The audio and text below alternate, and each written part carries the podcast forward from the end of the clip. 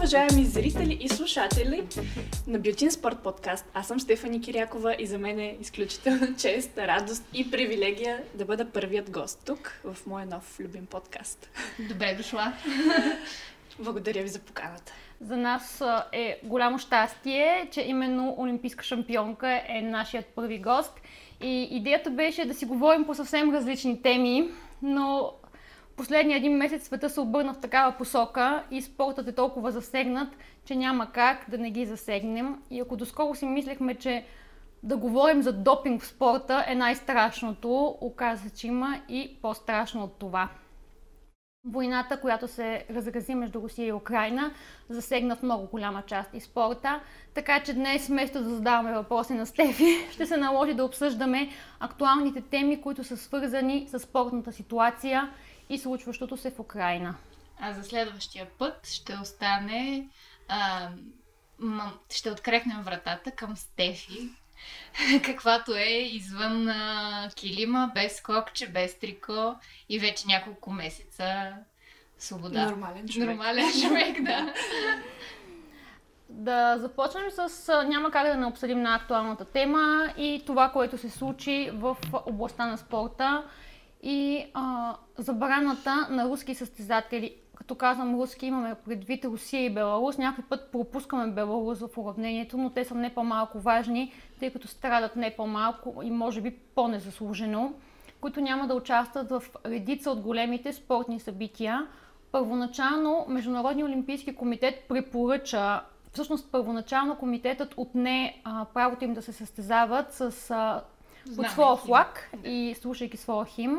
След това препоръча на своите федерации директно да откажат участието и акредитациите на руски атлети и делегати в спортните състезания и може да ви разкажем какво се случи. От там нататък първо казаха, че няма да засягат параолимпиадата, тъй като uh-huh. тя започва съвсем, съвсем скоро.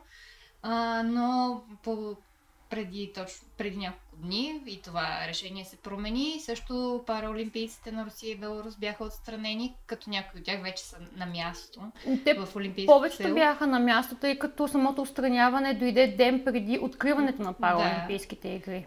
Така и след това по пак препоръка на Международния олимпийски комитет, множество федерации, а, изхвърлиха, така да кажем, вече всички руски и белоруски спортисти, а, като първи бяха FIFA и UEFA, което за, за мен е малко сюрреалистично, така. Не съм очаквала точно а, FIFA, които са, се славят с а, корупционни практики, да, да вземат правилното в случая решение първи. Ами, едни от първите. Говорим за футбола, който пък е най-голямото лице, може би, на спорта. Нали? Сега това, че ние гледаме други спортове, не означава, че футболът не е засегнат. Футболът в много голяма степен е и пряко свързан с Русия и с руските олигарси. Те, те спонсорират немалко клубове, руски компании и всъщност, колкото и да не ни се иска и много хора да казват как сега изведнъж политиката се намесва в спорта, двете не, неща сега. са неразривно свързани. Когато политиката, т.е. хора, които са свързани с политическия живот, хора, които са големи магнати, собственици на големи компании, които движат економиките на големи държави и те дават пари за спорта, няма как двете неща да не са свързани. И предполагам, че ако ни слушате до края, може би ще се убедите в това. Също да кажем, че е малко неочаквано УЕФА, чието спонсор е Газ, беше Газпром, прекъсна а, този договор. А, говори се, че в гимнастиката uh-huh. ФИК е скъсала с ВТБ банк, която така или иначе изгуби голяма, голяма част от парите си заради санкциите. Конкретно имаше санкции към тази банка а, не, но не е потвърдена все още официално от, от самите ФИКА информация. За мнозина а, наказанията към спортистите са изключително сурови, но нека да не забравяме и нещо много важно, започвайки и нахувайки в Украина. Владимир Путин наруши Олимпийското примирие, което е известно още от древността. Докато има олимпийски и параолимпийски не игри, да не би трябвало да има война. Така че а, при тази ситуация нямаше как мог директно да не реагира срещу това нашествие.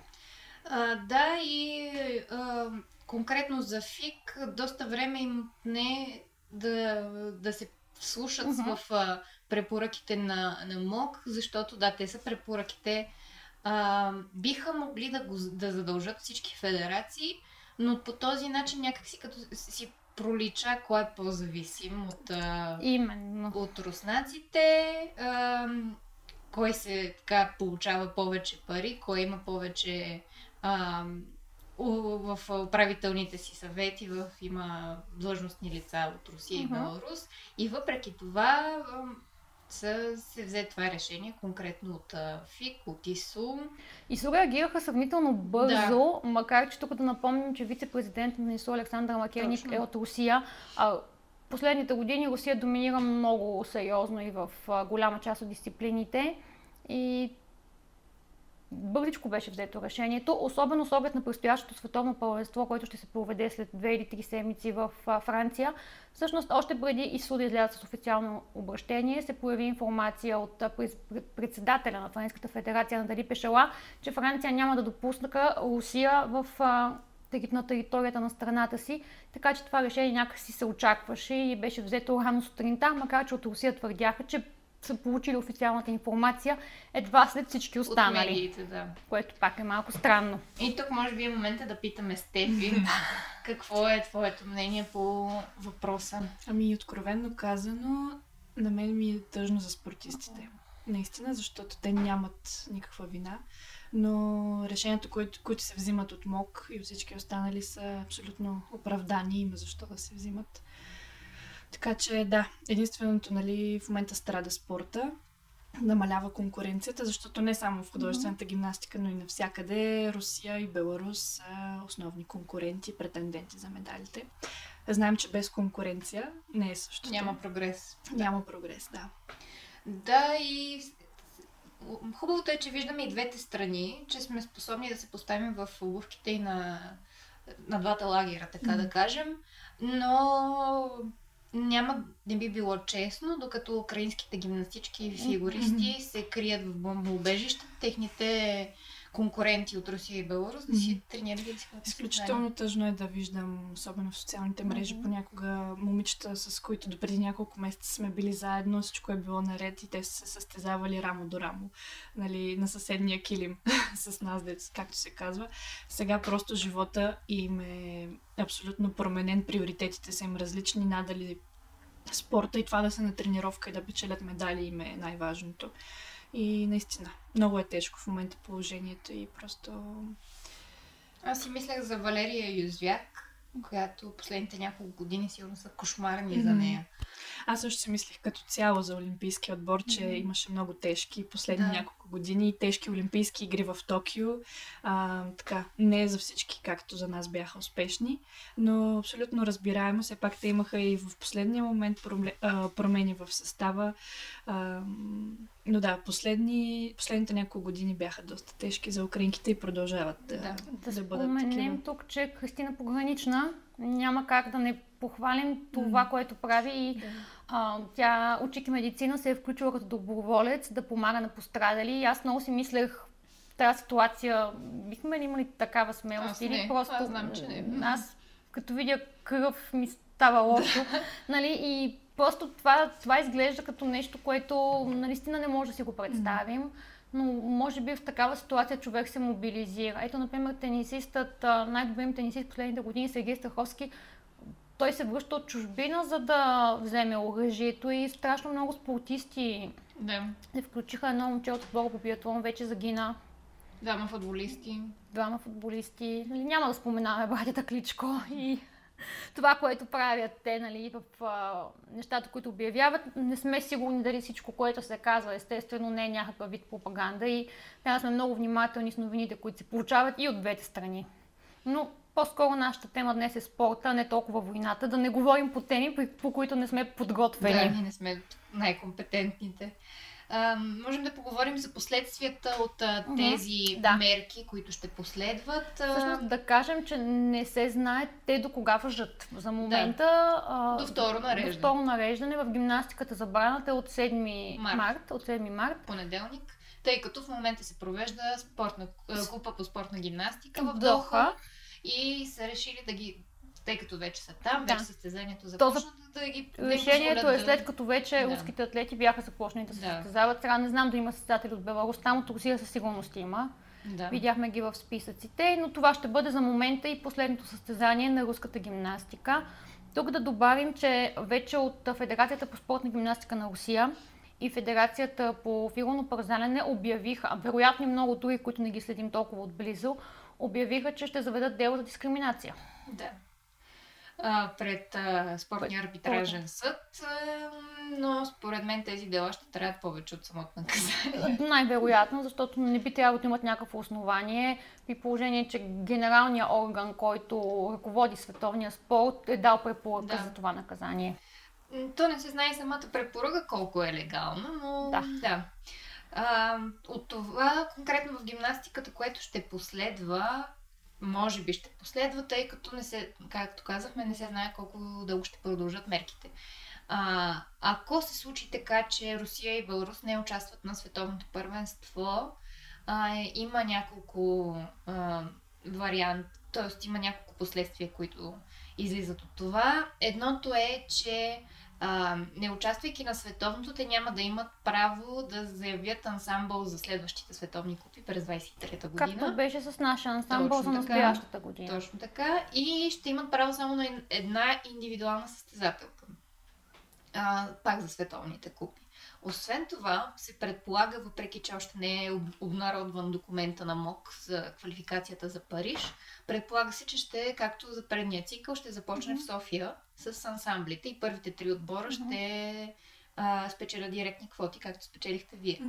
А, но ако Русия и Беларус отсъстват, те ще трябва на следващата година да се, да се борят. Сега надяваме се, естествено, до, ам, до, до септември месец да, да е решен проблема, да няма нужда вече от такива мерки, въпреки че лично за мен, ам, дори да спре войната, аз пак не би го чувствала справедливо да се съ- състезават тази година а, белоруските и руските състезатели, тъй като а, не са. М- пак от солидарност към украините. Не са имали равни условия, не са имали същите условия за подготовка и, и за живот. Също всичко това, което каза Беларус и Русия, то ще въжи за Украина, защото никой от нас Да. не знае това, че украинските гимнастички имат право да се състезават. Дали ще имат възможност да го направят? Най-вероятно Вероятно, не. те ще трябва да тренират, ако искат да се подготвят някъде в чужбина. В момента придвижването в страната е много сложно и, за съжаление, ние не знаем колко от тях са в страната си, колко от тях вече са м- с заминали за други държави, в които да евентуално да тренират. А, доколкото знам, голяма част от малките гимнастички от Украина вече са в... Не, всъщност гимнастичките не, по-скоро отборите по фигурно парзалене са спасени в Полша, в Турун, където има голяма база и тренират там, но отново не знаем колко от състезателите са там и дали тук говорим за елитни атлети или просто за деца.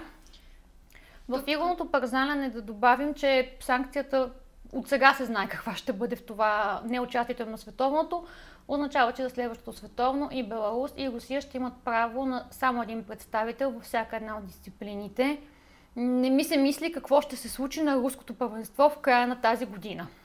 Ами, аз някак си предполагам, че може да има изключения от това правило. А, с оглед на мерките, които нали, то не е вината на самите руски спортисти, че не са участвали на, на световното първенство. Ами за това ще участват със само един състезател, както останалите държави, Да. които си печелят само, които остават с една квота. Аз исках да добавя, че стана ясно, че госпожа Елена Раева, президента Мгм. на Федерацията по художествена гимнастика, е поканила целият украински отбор да тренира в България за а, наши разноски, но те така учтиво са отказали а, с надеждата да се разреши възможно най-бързо конфликта, за ко- за което всички се надяваме естествено, но обективно погледнато. И тази солидарност за спорта е много, много радваща и отношенията между Българската федерация и част от другите федерации, ако са добри, както и между гимнастичките, знаем, всичко това е много радващо, макар и в такива времена. Говорейки за квоти, Стеви, вие печелихте квотата за Олимпиадата лесно. Това какво спокойствие дава на състезателите?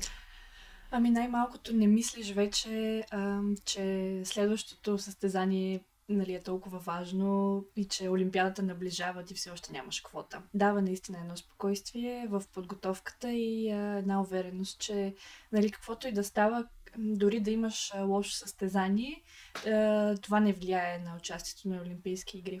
Да добавим, че докато се забавиха от Международната федерация по гимнастика, Украина поискаха официално това решение да бъде взето санкцията спрямо Русия и Беларус. След това и Швейцария ги подкрепи. Да.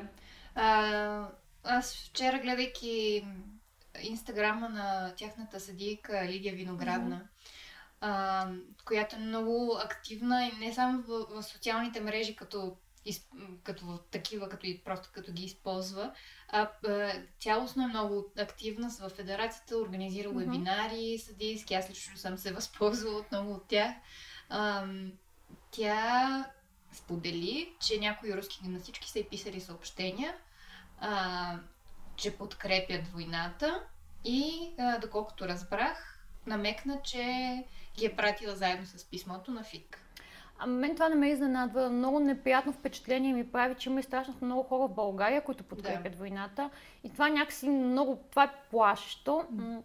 В Русия много големи спортни звезди, които си позволиха да се обявят против войната, със свои постове се наложи да блокират коментарите в, в Инстаграм и в Фейсбук, защото наистина така наречени техни фенове, може би до този момент, просто изливат огромни обиди към самите спортисти, към спортисти, които са носили медали на държавата им, на златни медали, към олимпийски шампиони. Това, че са си позволили да се обявят против войната. И обратната страна видяхме uh-huh.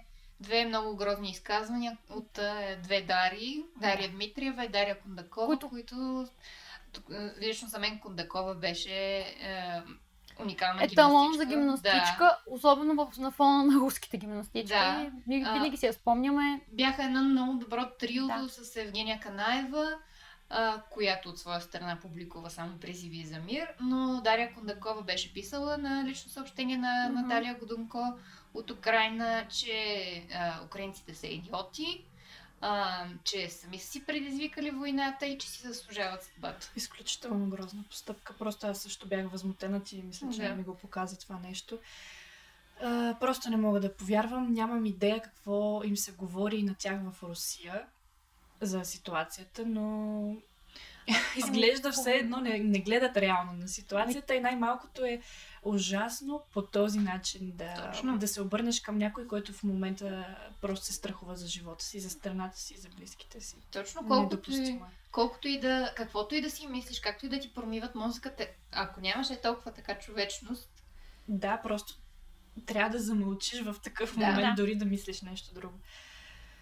И Дария Дмитриева също се изказа неуместно, а, че подкрепя войната, подкрепя Путин. И така. Ами... Виждаме, че падат маските и да. героите ни, които сме уважавали, сме харесвали, сме подкрепяли. Така... Ами точно е, защото и те са вероятно зависими от държавата. Да не забравяме, че каквото и да си говорим, руските спортисти а, са в много различна ситуация спрямо спортистите от останалия свят, защото да. на тях държавата им подсигурява всичко. А, спокойни възможности за тренировки, не им се налага да мислят за своето финансиране, особено големите спортисти големите спортове и те може би поради тази причина не си позволяват открито да критикуват да. Путина, по-скоро за момента си мълчат. Отделно да не забравяме и медийната пропаганда в Русия, която е Абсолютно. е много, много голяма, защото те са почти блокирани от информацията, която се получава ами, от останалия свят. Роскомнадзор забрани излъчването на друга информация, освен тази, която изтича по каналите на да. правителството. Аз дори се изненадвам как медиите им продължават, да, например, да се занимават с спорт при положение. Сякаш няма, нищо, нищо не да. се случва, никакъв проблем няма там. Мисля, че всеки е на различно мнение за това кой е виновника uh-huh. за войната, откъде тръгват, да. откъде тръгват нещата. Но социалните мрежи ни позволяват да видим какво преживяват хората, как губят домовете си и колко хора загиват. Според мен и в Русия това нещо се вижда и не мога да си представя някой да бъде за подобно нещо в 21 век особено. И аз не.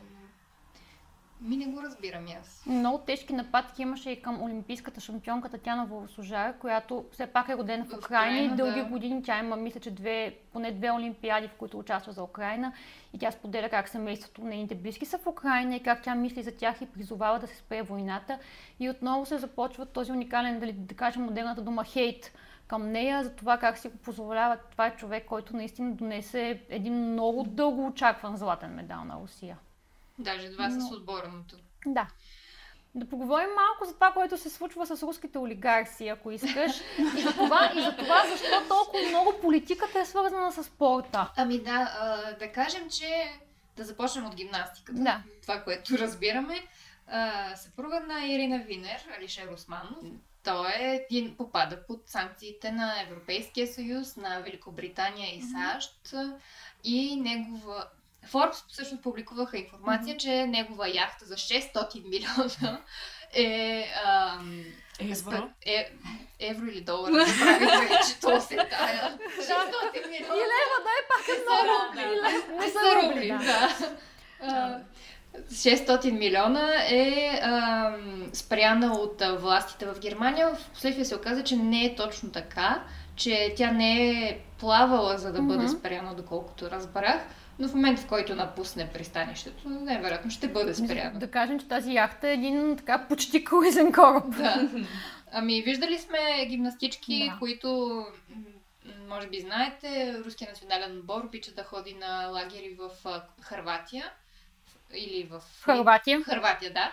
В момента ми е избягано Да, на името на града, но да. да, но и често се снимат в това време на, на яхти и на лодки такива. А, та, от тази гледна точка ми е много интересно откъде ще продължат да, да текат парите в художествената гимнастика в Русия. Тъй като голяма част от а, населението на Русия, обикновеното население, Мгм. което не е а, свързано с гимнастиката, те самите вече м, не могат да я траят. Винер. Ами да не забравяме, че обикновеното руско население и живее доста, да кажем направо, те си живеят бедно. Да, Обикновеният да, да, руски да. човек живее бедно, нали? Да не си представяме, че това, което слушаме за олигарсите, за това би трябвало нормалните хора в момента тези санкции са много тежки и за тях това, което Европа налага с върху Русия. Да. Тази изолация. Страшно много хора от Русия в момента тръгват вече да живеят самите те в други страни и бягат. Ами да, те е, дори за пътуване, дори, а, дори да кажем, че състезанията остават за Мгм. руските състезатели, те не могат да пътуват. Те трябва да пътуват а, за през момента Истанбул, за, Истанбул за, или за, Доха. за, за навсякъде, да. Да. Което е по-скъпо от една страна и по-трудно. За руските големи отбори едва ли парите са Да. Ами, както казахме, не се знае дали ще продължат да текат Но пари. тези санкции определено засягат художествената гимнастика. М, Не се знае какво ще бъде бъдещето на Османов. Не се знае какво ще реши Европейския съюз. Както се говори, че ще съдят Владимир Путин за престъпления срещу човечеството, дали това няма да се насочи към приближените му. Всичките олигарси, които го подкрепят. Да не забравяме, че а, самият той чрез Газпром е спонсор и на Клуб Самбо, клубът на Етерито Да. Беридзе. Там също така нещата бяха много добре финансово уредени. Един от другите м- олигарси е Дмитрий Песков. Това е мъжа на Татьяна Навка, покрай който голяма част от фигурното пързане и по-скоро шоутата на Навка също бяха много добре финансирани. Това е личният говорител на Путин, един от най-приближените му. Той също е с забрана да пътува в момента из Европа.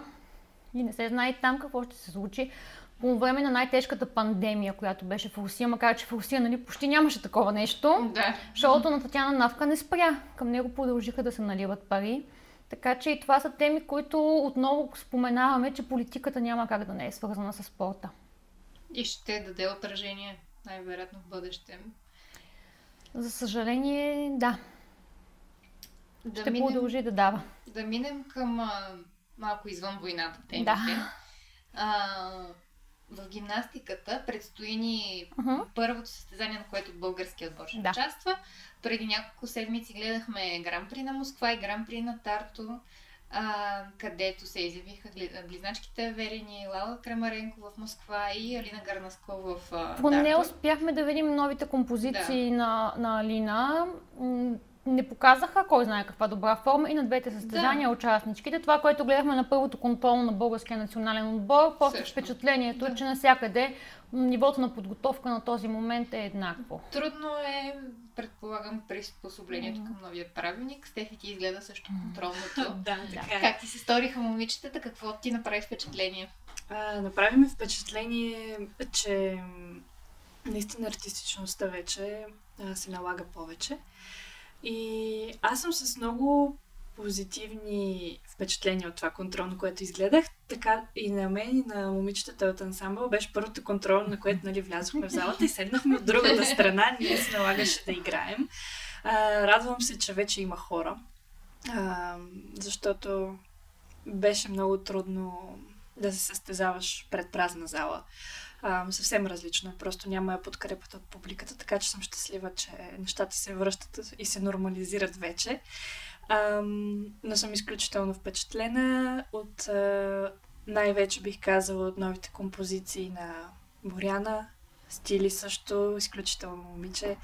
А, за Софи, нека да кажем, че съм малко пристрастна, защото имахме възможност, шегувам се разбира се, имахме възможност да тренираме с нея още докато бяхме състезателки нали, на Раковски. И тя е изключително добро момиче. Ам, така ние се възприехме като нашата малка сестра, защото беше първата индивидуалистка на Весела. Изключително интересна. Така в последствие разбрахме, че тя преминава към ансамбъла. А, по някакъв начин съжалявам, защото ми беше интересно да видя нейното развитие в индивидуалното.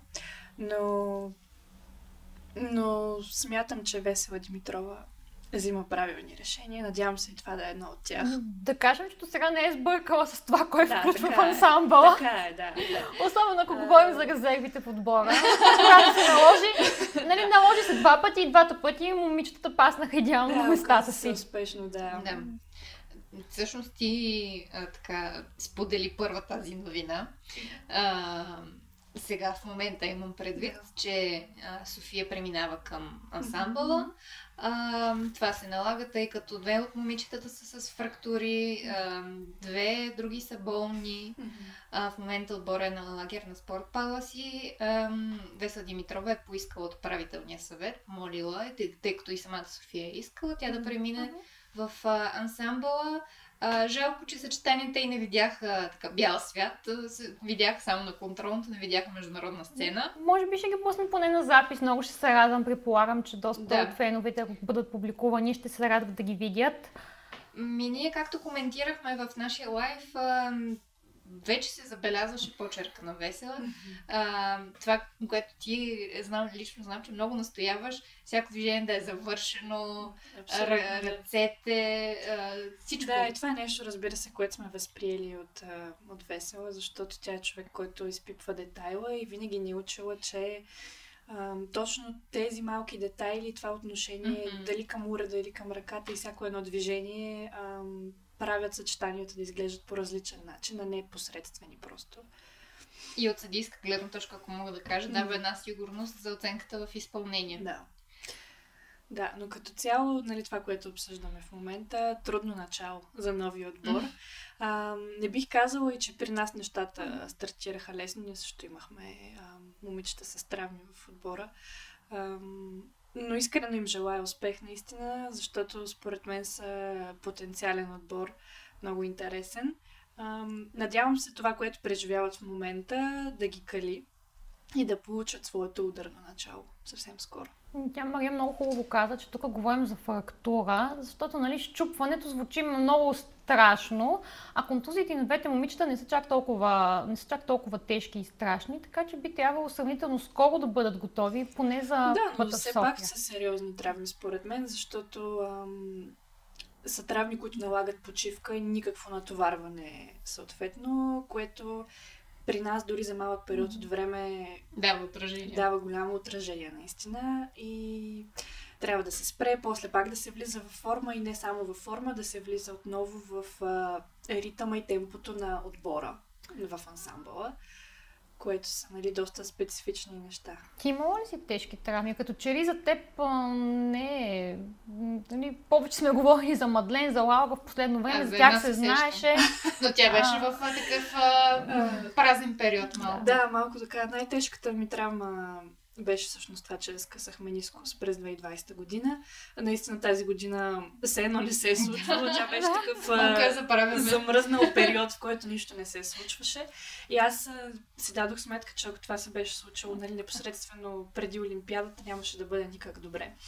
А, но да, това ме изкара от а, активни, активни тренировки за, мисля, че за един-два месеца. И моята операция не беше в никакъв случай тежка или много опасна, просто трябваше да се почисти скъсването Мгм. на менискуса.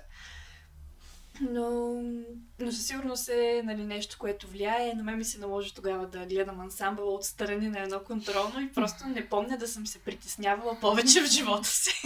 Беше много страшно да гледаш отстрани и да знаеш нали, какво трябва да се случи, какво трябва да изпълнят и просто да се надяваш да нямаш контрол над ситуацията. Но да, аз съм човек, който не може да се оплаче от а, много травми. Това според мен е нещо, което съпътства винаги професионалния спорт и просто, Да, е просто няма как по цял ден да тренираш, да се натоварваш и Като че ли човешкото тяло не е направено за такива натоварвания.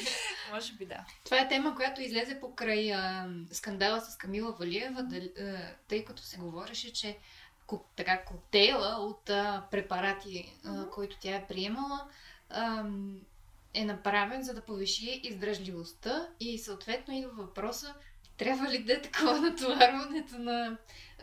Дори, въпреки, че са професионални спортисти, Мгм. трябва ли чак така а, до такава степен да, да, да е тежък спорта, че да имат нужда от а, три лекарства за сърце. Ами аз, нали, от първо Да. лице мога да кажа, че наистина, особено в последните години, правилника го позволява просто всеки да изпълни колкото може, Може, повече. да. А това изисква страшно много кардиоиздръжливост, Мгм. нещо, което на мен винаги ми е било слабата страна. Ето тук си казах всичко нали, в този подкаст. И може би хората не си дават сметка и ги впечатлява, нали, главно това Мгм. как се работи с уреда. Темпото. Нали, да, но наистина не можете да си представите какво означават тези две минути и половина нали, в ансамбъл от съчетание, просто на пълни обороти. Ам, особено, нали, когато все още не си навлезнал във върхова форма, с момичетата сме си говорили, обсъждали, но просто има случаи, в които усещаш кръв в гърлото. Тоест, наистина изключително големи натоварвания. Стана и абсолютно силов спорт и кардиоиздръжливост. Много, много компоненти са включени. А, това в никакъв случай нали, не го оправдам това нещо да се стига до допинг, нали, използване на забраве, забранени вещества. Може би много хора си мислят, че чувала съм така, те, то няма спорт без допинг, нали, Да. не се получават нещата. Не са само сестрите Уилямс, да споменем ли Ами, сестрите Уилямс? да, Няма всъщност- И ги Рафаел споменават Надал. И Рафаел Надал, Да. да. всъщност има спорт без допинг. Аз, нали, мога да кажа, че ние сме момичетата. Това е било един голям приоритет за нас. Винаги много, много сме внимавали какво приемаме, защото спортиста сам за себе си е отговорен, без значение кой ти го дава това. Дори ам, доктора на отбора е човек, на когото може да си Да. има доверие, но не е на 100%. Просто винаги трябва да се консултираш с антидопинговата агенция. И дори най-безобидните неща, нали, най-обикновеното нещо да ти се запуши носа и хората си купуват пръскала, с които Да. се пръскат в носа. Повечето от тях съдържат допинг. Така че за абсолютно всяко нещо трябва да се М. мисли. Много големи спортисти са казвали точно това по време на кариерата си, че един от най-големите ми страхове е да не попадне Да. случайно. Аз сега ще дам един пример. Миналата година американската фигуристка Джесика Калаган даде положителна проба за вещество, разследваха я 4-5 месеца, през които естествено тя беше с спрени права, не, се, не участва на световно първенство и се оказа, че веществото се е съдържало в спирала за мигли. Да, да, иска да те попитам наистина точно това. Добре, че това не го знаех, докато се състезавах Да, Док, док, официално доказано. Да. Спирала за мигрени. И също сега Лаура Баркера, Да. която също дала положителна допинг проба по време на Олимпиадата. Това е партньорката от Испания, момичето Да. от Испания. Няма да участва на световното първенство. Автоматично тя се сприни права.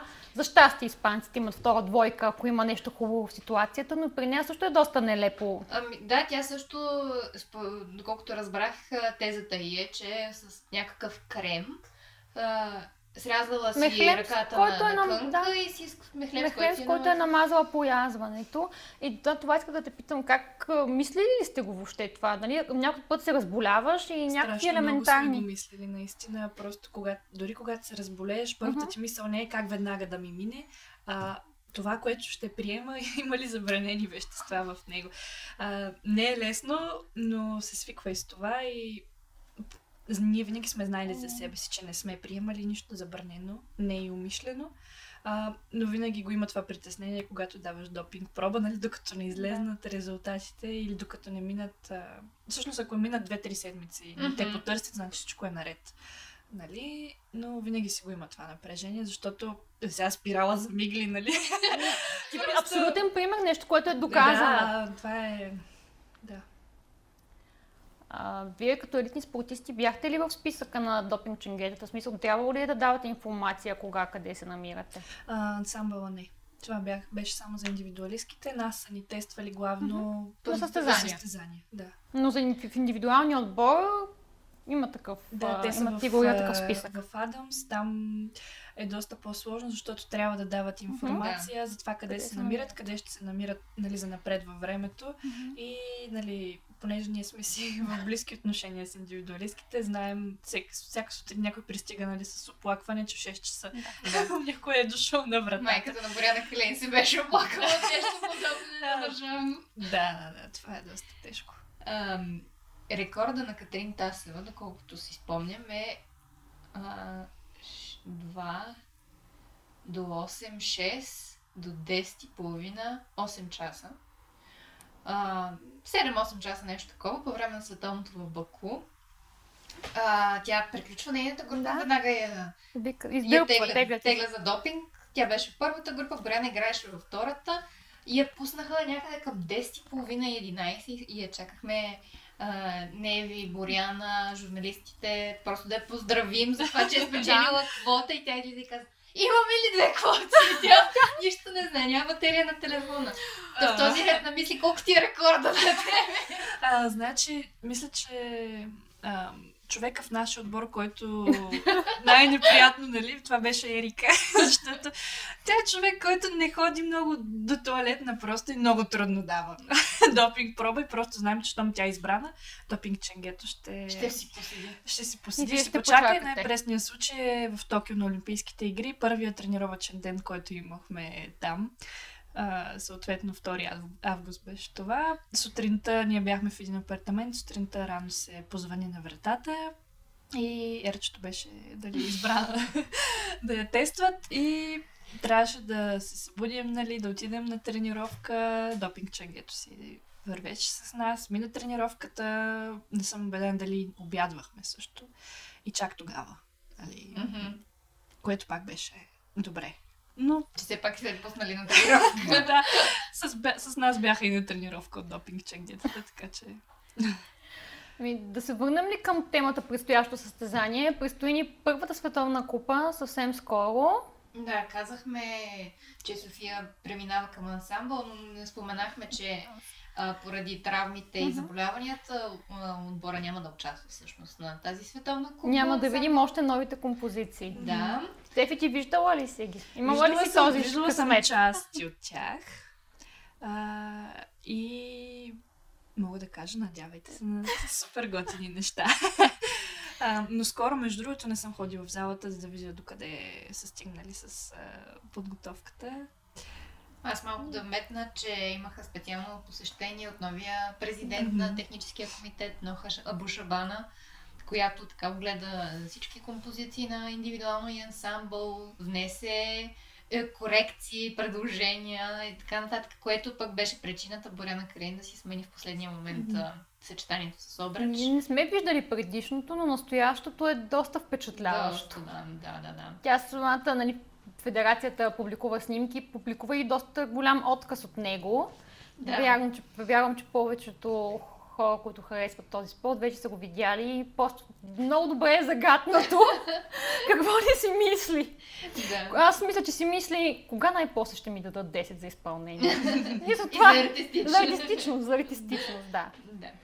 Та, на Световната купа в Гърция, в Фалиро ще участват а, Ева Брезалиева и Таня Воложанина, а на съпътстващия турнир, който е една седмица преди това, са Стиляна Николова, Радина Томова, Лачезара Пекова, Магдалина Миневска от а, жените и Елвира Краснобаева, Дара Стоянова и Жана Пенчева при девойките. Ще следиме първият турнир за сезона със сигурност много голям интерес. Боряна Калейн получава почивка на първо време.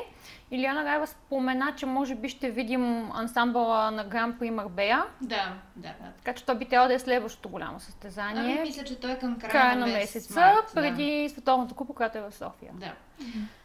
А, на мен ми е интересно. А, ще има още едно европейско без Русия. Мгм. Този път и без Беларус. А, можем да кажем, че европейското в Киев беше едно от най... Бе, да, беше странно, Мгм. но беше много интересно за следене. За, като ли че ли за първи път изглежда се едно всички имат а, равен шанс, всички имат а, възможност за медал. Турция станаха европейски Точно шампионки.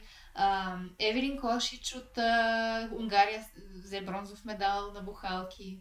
А, и наистина беше едно като някак, някакси глътка свеж въздух. А, Ние като Това сме си го говорили няколко пъти, нали, по повод а, настоящите коментари и мнения, че спорта без Русия едва ли не, не е спорт. Напротив. а, нали, истината е, че всъщност получават се, някакси губи се това усещане за безнадежност. И за И за- предопределеност. Защото в Русия, нали, каквото и да си говорим, особено, хайде при ансамблите е едно, но в индивидуалното са две. И някакси, нали, бяхме свикнали, че едва ли не медалите са предварително разпределени, то така и се, това и се доказваше. Да. И говорейки си за това, мнението на много хора, че медалите, когато са спечелени без участието на Русия, не са медали, да си спомним, че Симона Пейчева е световна шампионка. Да. И за нас тя е световна шампионка, и за себе си тя е И световна за- шампионка, и за и за историята е е световна световна шампионка, макар че тогава заради допинг се отнемат медалите на Русия. Така че в историята остават и защо пък да не получи някой друг възможност да покаже какво Абсолютно, може. Да, да. Предстои ни световно първенство по фигурно парзаляне, може би пак ще си говорим за него, макар и не толкова. А, да кажем, че Украина заяви пълен отбор за участие. Никой обаче не знае докъде ще се стигне. А, най-добрите им, ние от най-добрите им състезатели, танцовата двойка Александра Назарова и Максим Никитин, те по принцип си тренират в Харков, Мгм. макар че имат руски треньор. Ходят в Москва само през лятото. Те си тренират в Харков и в момент, и към настоящия момент все още са там публикуват снимки от разрушенията, крият се. Споменавайки пак световното първенство, много от а, участниците всъщност са родени в Русия. Особено при мъжите, при мъжете, жените и при двойките. И много от тях тренират Москва.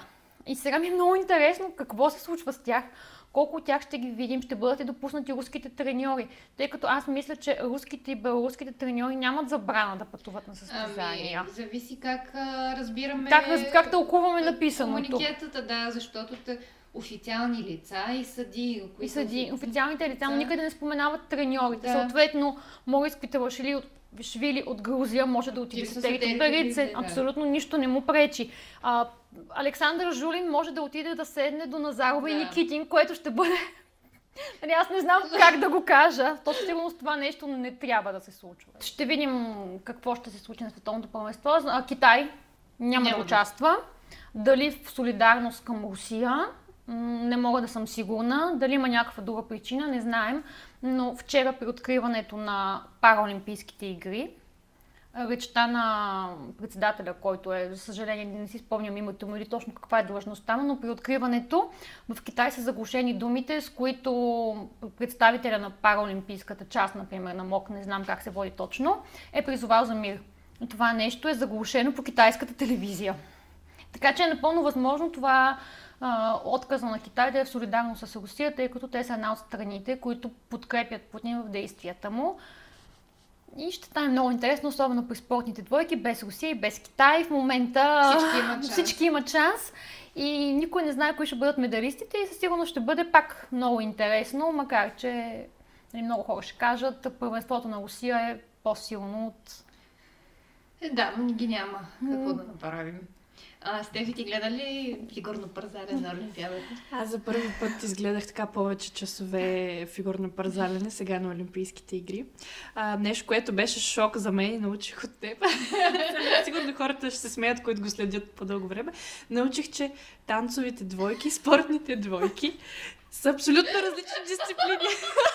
Аз съм в шок. Просто си мислех, че това е като при нас. Мисля, че играем съчетания с топки, с обръчи и бухалки. Мислех си, че двойките имат ритмичен танц и по-сложно съчетание да, но да. Това просто беше Най- нещо, което да учих. Най-голямата обида за състезателите при танцовите двойки е като ги попитат, му бие, защо не скачате. Да. Да, между Това е другото, най-голямата сигурно обида. да. А, от индивидуалното какво гледам? А, успях да гледам изпълненията на Валиева и със сигурност това, което ми направи впечатление е, че нямаше някой, който да бъде по-добър от нея. Нали, изключително впечатляващи скокове. Ам, но просто развоя на събитията там също знам, че го обсъждахте и във вашия Да. подкаст, но тъжно е и за другите състезатели, които се състезават заедно с нея, но не мога да, да говоря повече. Няма как да знаем каква е истината. От твоя гледна точка на състезател, който, както ти каза, се е пазил постоянно Мгм. да е, е, да е чист, да е гледал най-малкото нещо, дали съдържа допинг, справедливо ли беше да участва според теб? За мен беше странно, че се обсъждаше това, че тя всъщност е на 16 и заради това се Да. опитваха по някакъв начин да, да я защитят, но какво да кажем? Щом сме под 18 да взимаме допинг или не, просто не е, не е коректно. Грешката всъщност беше, че тази допинг проба излезе много късно. Много късно в вече, когато Олимпийските игри и състезанието в фигурното паразарне бяха В разгара си. в разгара си и просто по средата на всичко излезе това. Това беше странно. Ам, иначе мисля, че трябваше да бъде спряна, може би. Ние също го засегнахме и в крайна сметка м- обсъждахме дали а, свалянето и от състезанието би нанесло по-голяма непоправима вреда, както се казваше в решението на КАС, отколкото а, това, което се случи наистина. Защото в края на Олимпиадата ние имахме а, две момичета в истерия. Да, едната, защото току-що на най-голямото състезание, най-големия спортен форум не, не се е представила по начина, по който е искала. А другата, защото не, е- не е спечелила златото. И всъщност олимпийската шампионка седи в несвяст и не знае, никой не я поздравява, никой не, Да. не идва при нея. Момичето от Япония Да, за единственото, което се Да, зарадва. да тя, тя, се зарадва едва, когато нейната сънародничка Да. отида да я поздрави, чак тогава и тя сама да си позволи да реагира. Да. Така че двете японки, Кори Сакамото и Вакаба Кигучи, се очертават като едни от фаворитките в момента за световното първенство. Да споменем още за Камила Валиева, защото по нейния казус още няма решение, но това не попречи на в Русия, заедно с Марк Контрачук, да бъдат наградени със званието заслужен майстор на спорта от тяхното спортно министерство. От друга страна, те получиха и държавни награди от Владимир Путин, като Никита Кацалапов получи най-високото звание, може би почетен орден. Все пак да не забравяме, че той за него това не е първа олимпийска титла, не е първа олимпиада. Той има медали и от игрите в Сочи. А, така че той получи най-високата степен. Всички останали м- участници в отборното състезание и шампионката индивидуална Анна Щербакова получиха а, ордена на приятелството, орден дружба. Сега, тук малко нали, са размити, размита е малко информацията в Русия, но аз мисля, че за тези ордени те получават кола, апартамент и олимпийска пенсия. М, в Пенсия или Пенсия. Пенсия. за това, че все пак те са станали олимпийски шампиони. Да. Нали, говорим, че в България също олимпийските шампиони получават олимпийска Кола пенсия. със Няма нищо лошо, да. но и кола и апартамент, Да. да. според информацията. А останалите медалисти са с, а, по-низки, с по-низки ордени към коли. за заслуги за да, пред отечеството. Ами не знам там дали има коли, но аз а, раз, така, опитвайки се да разбера с тези ордени, освен панделката, какво друго им дават, през лятото ти на Верина, Да. е получена също, мисля, че същия този орден на приятелството, който сега дават на олимпийските шампиони. Колко иронично. А, да, като олимпийска шампионка я награждават. А пък Арина Верина е получила само ордена, който е за заслуги За пред отечеството, втора степен, който не дава олимпийска пенсия. На практика това, освен на о, самите ордени, Мгм. има един фонд за подкрепа на олимпийците, който а, като дарение им а, дава тези коли. Сега за апартаментите не знам. Но а, Дина, и, мисля, че и двете получиха ко- коли като за олимпийски е. шампионки. Ансамбъла не. А, ансамбъла си получиха като за второ място Мгм. коли. Като те са едни огромни БМВ-та, а, като най-голямото е. То буквално аз по друго, освен по размер, не мога да ги различа. Най-голямото е за олимпийските А, т.е. има разлика в колите. Има разлика в колите, да. Има, да. Това едно А, е аз златен медал, че друго е сребърен медал. нормално тези неща да. Да. се обсъждат, защото се вижда нали, кой какво получава, но в същото време бих призовала хората да не гледат чак толкова много тези неща. Сега това, което са решили Русия да им дадат, това си абсолютен стимул за спортистите. Няма нищо лошо Да, в това. абсолютно. Нека да ги награждават както искат. А, и това по никакъв начин не... А, не, не трябва да бъде тема, Но- по която много да се хейтим тази Ами дума. ние няма да се хейтим, защото пък на тях самата олимпийска премия не им е кой знае колко Да. висока. Нали, и това е хубаво, да, те им дават някакви заслуги, но самата олимпийска премия в финансовото си измерение за това, че се стана олимпийски шампион, не е, мисля, че в момента дори ако се обърне в пък с настоящата стоеност на момента, да, като да. цяло, нали, говорим за някаква супер минимална, много по-малко, отколкото, например, България би дала за трето място със сигурност. А, да, но а, дай Боже на всяка страна да може да, Да, си Русия това. тези възможности и го да. дават за спортистите, което само може нали, Да. да. ги. Ами със сигурност голяма част от успеха на руския спорт се дължи на отношението на руската държава. Нали? Ние Да, може да се казваме, че те се държат като в а, комунизма, но, но това помага на спорта в много голяма степен. И пак се връщаме към темата с а, войната, че а, политиката по един или друг начин винаги е била част Мгм. от спорта, конкретно в Русия. Да. А, а, спорта при тях е част от лицето на, на държавата пред света и конкретно Путин много държи на спорта. Ако си спомняте, а, след а, скандала в Токио а, се говореше, че а, Путин самия каза, че трябва да разследват съдиите Да. а, до такава степен е намесен. Сега, това е просто естествено продължение от отстраняването на спортистите. И не, и не е от сега намесването на политиката. Да минем на бързичко по останалите ни теми, за да може да обърнем и да остане време и за гостуването на Стефи. А, споменахме световното профилно парзаляне, там няма да участва и Озоро Ханил, който е с контузия. Имаме развитие и около световното първенство за юноши и девойки, което трябваше да се поведе, да започне следващата седмица в София. Може би ще бъде настояща седмица, когато ни гледате. А, заради COVID ситуацията в страната ни. От ИСО от началото на миналия месец обявиха, че ще се следи и че може би ще вземе, бъде взето решение то да бъде преместено, като сроковете бяха до а, някъде средата на май като възможности. А, аз мятам, че от ИСО имаха желание да го проведат а, през а, някъде, да кажем, около 10-15 април както ще се случи в момента в Талин. И съм почти убедена, че е било предложено на Българската федерация да го организира тогава, но тогава е Световната купа по художествена гимнастика в София. Е И. Арена Армеец е заета. Нали, има някакво разминаване между датите, но за три дни не може залата от зала за гимнастика Абсолютно. да бъде превърната в зала, в която има заледено огромно поле. Спомняме си, че миналата година заради изборите беше изместена на Световната купа, така че Нали, какво няма- става за когато няма- трябва да се изгради парзалка? Няма как да се направи това нещо със сигурност, така че състезанието се мести в Талин.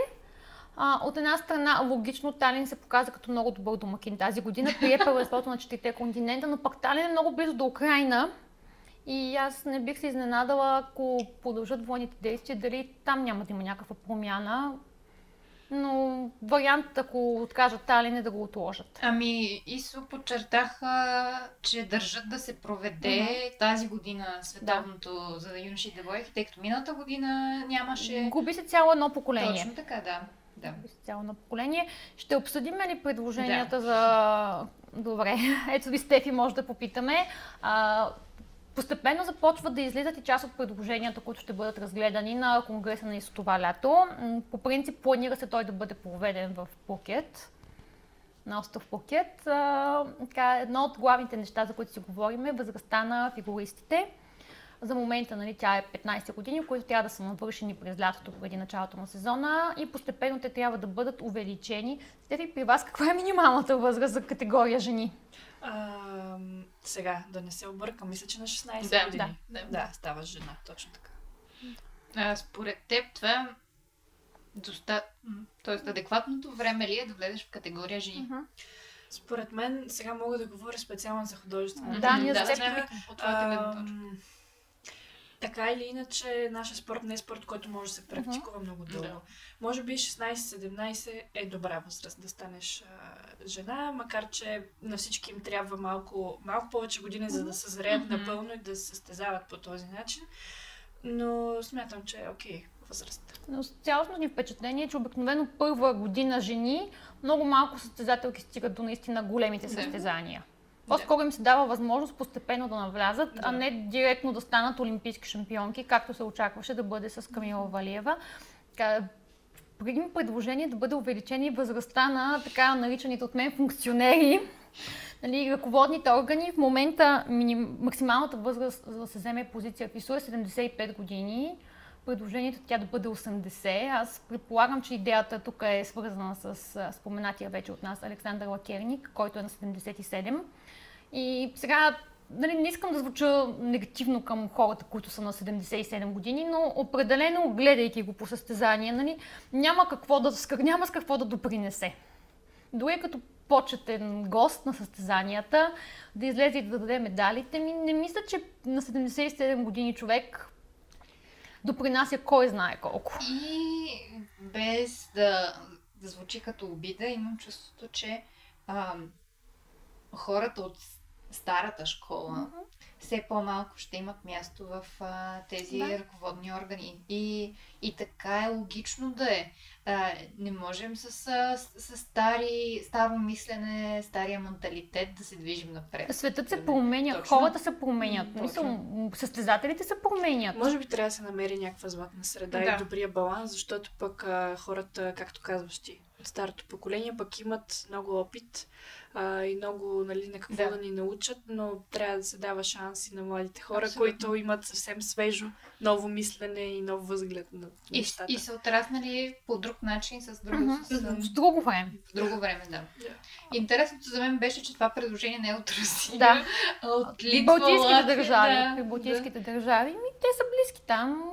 Интересно е наистина, защото възрастта да бъде 80 години, нали, за мен, за мен това е прекалено много. Да, абсолютно. Има изключително жизнени хора на тези години, но някакси ненужно е. Да не отделяме чак толкова внимание на тази тема. Едно от другите предложения е да се дават медали за кратка и за волна програма, като да се, да, както е в гимнастиката. Да. Както е в гимнастиката, има медал на бухалки, на обръч. Тук да бъде направено по същия начин. Много разумно решение. Това въжи ли за Олимпийските игри? Еми, а, там, при, да тях, при тях по принцип в световните първенства, ако го решат, ще бъде вероятно и за Олимпийските игри, тъй като те няма да играят повече пъти. Ами, МОК малко се стиска за повече медали да, като да. цяло. Да. И това е една от причините в гимнастиката все още да няма а, въпреки че би внесло евентуално колорит, тъй като на спортната гимнастика колко различни Всички нации взеха. Спортната гимнастика, леката атлетика, да, плуването, абсолютно. просто всяка една дисциплина може да вземеш медал, просто е малко... Но ме мисълта да. ми беше, че спортната гимнастика конкретно страшно много нации взеха медали. Да, Сега а, така става по-интересно. Именно, цялото да. състезание и всеки наистина може в това, в което е най-добър, да бъде награден за това. Да участието на Оксана Часовитина по този начин в финал на Олимпийски игри. Споменаваме, че на Световната купа в Доха тя спечели състезанието на прескок. Значи, Няма какво да кажем. Няма какво да кажем. Това е, това е любовта към спорта, какво може да даде на един състезател. Другото, което така се обмисля като възможности и като идеи са да има европейски първенства за юноши и девойки, както и първенство на четирите континента, т.е. юношите и девойките да имат още една възможност да. за изява извън Гран При сериите и малките турнири. И ако наистина се увеличи възрастта за участие, те ще имат по-големи възможности. Да. Европейски шампион, световен шампион. И звучи много логично.